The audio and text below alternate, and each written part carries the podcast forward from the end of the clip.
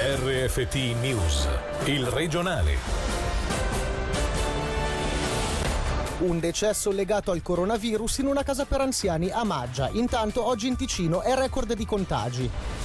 Per il momento nessuna misura restrittiva prevista per frenare l'aumento dei contagi sulla chiusura delle frontiere, la competenza spetta a Berna.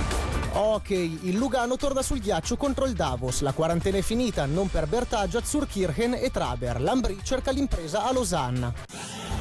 Buonasera, dalla redazione il Ticino rest- registra un altro decesso legato al coronavirus. A perdere la vita un ospite residente alla casa anziani Don Guanella di Maggia. Intanto oggi nel nostro cantone sono stati sfiorati i 300 nuovi contagi. Per i dettagli Alessia Bergamaschi. Mai così tanti nuovi contagi in Ticino, ben 295 quelli registrati nelle ultime 24 ore. Il triste record della prima ondata era stato invece raggiunto il 27 marzo con 287 casi. Certo è che come è stato nuovamente ribadito, il confronto con la primavera non è corretto perché allora si testava molto meno rispetto ad oggi dove si arriva ad un migliaio di esami. Le autorità hanno inoltre giudicato la situazione seria ma sotto controllo. Crescono anche le cifre degli ospedalizzati, 16 in più le persone ricoverate per un totale oggi di 58 pazienti, 7 di loro si trovano in terapia intensiva e 4 sottoposte a respirazione assistita. Oggi purtroppo il Ticino conta però anche un un nuovo decesso legato ad una casa anziani. Nello specifico si tratta di un ospite della struttura Don Guanella di Maggia, già gravemente malata. In totale sono 16 le persone attualmente positive all'interno della casa, tutte poste in isolamento. L'ufficio del medico cantonale è in contatto con la direzione sanitaria per seguire l'evoluzione e le visite, così come le attività in comune e socializzanti, restano per il momento sospese. Per il momento nessuna nuova misura è prevista e sulla possibile decisione di chiudere le frontiere da parte dei paesi limitrofi la competenza è di Berna, anche se il coprifuoco imposto dalla Lombardia ha degli effetti anche sul nostro territorio. A dirlo il presidente del governo Norman Gobbi. Sentiamo l'intervista di Alessia Bergamaschi. Cantone di Grigioni ha fatto le sue valutazioni. La nostra legge prevede di poter attivare lo Stato Maggiore cantonale di condotta solo dichiarando lo stato di necessità. Abbiamo una cellula operativa composta da elementi del Dipartimento di Sanità e Società socialità e del Dipartimento delle istituzioni che seguono e monitorano la situazione, collaborano nel gestire la situazione in questo momento che non richiede ancora la dichiarazione dello stato di necessità in Canton Ticino. Sono previste imminenti nuove misure? In questo momento non sono ritenute necessarie anche perché il Canton Ticino ha vissuto comunque tutta l'estate con misure molto più restrittive, tant'è che comunque anche se il numero di casi aumenta siamo il cantone che statisticamente ne esce ancora tra i, meglio messi a livello intercantonale.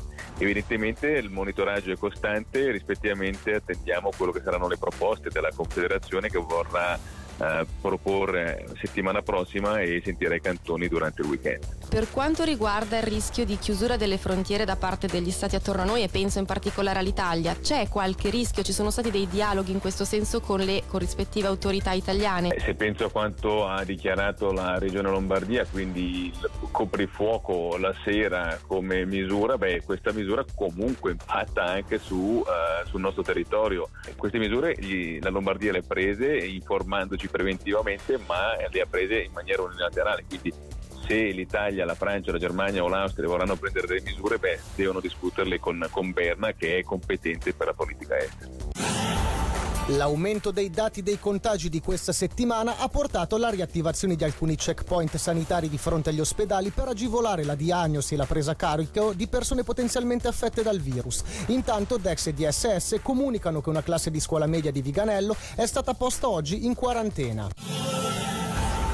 Sementina arrestato un cittadino albanese residente in Albania. Il 33enne, come ha rivelato la perquisizione, era in possesso di alcuni grammi di eroina mentre nella camera dove soggiornava teneva diverse centinaia di grammi di sostanza da taglio. È sospettato di aver spacciato un importante quantitativo di droga a consumatori locali. L'ipotesi di reato nei suoi confronti è di infrazione aggravata subordinatamente semplice alla legge federale sugli stupefacenti. Un'iniziativa ad un prezzo equo solidale per un servizio che dia sollievo soprattutto alla ristorazione nella registrazione dei dati dei clienti e alle autorità cantonali per la tracciabilità.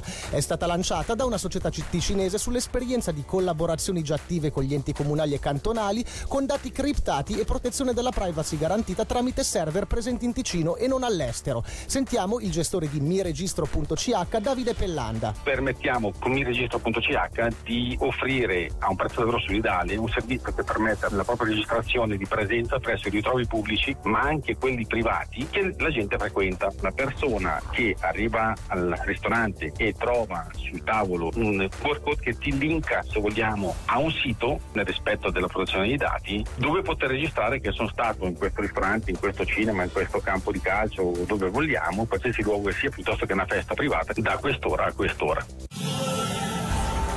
stoviglie monouso e riutilizzabili messe a confronto. Si tratta dello studio pubblicato dal Dipartimento del Territorio insieme all'azienda cantonale dei rifiuti con l'obiettivo di fornire chiarezza agli organizzatori di manifestazioni sulla differenza di impatto ambientale di stoviglie in plastica, ceramica e metallo. Sui risultati dello studio sentiamo Mauro Togni, capo dell'ufficio dei rifiuti e dei siti inquinati. Il punto principale che è uscito è che la grandezza dell'evento eh, gioca un ruolo molto marginale, quindi non importa se ho quattro ospiti o se ne ho 50.000, la scelta dei materiali è indipendente dal numero di ospiti. L'altra cosa che è uscita abbastanza chiaramente è che il numero di utilizzi che si fa di qualsiasi materiale riutilizzabile è anche estremamente importante e essenzialmente il riassunto è il miglior modo che ho per aiutare l'ambiente è di usare una stoviglia il più volte possibile. Ma giustamente noi come Dipartimento non volevamo dare una risposta a qual è il materiale migliore perché dipende veramente dall'evento se io faccio un evento unico e singolo sono in condizioni diverse che se faccio un evento che si ripete ogni anno o che addirittura si ripete per un mese intero. Quindi so che non devo basarmi sul numero di partecipanti ma sul numero di utilizzi che posso avere se è un evento unico, una tantum, sarebbe meglio di no ma addirittura ecologicamente più sostenibile del monouso.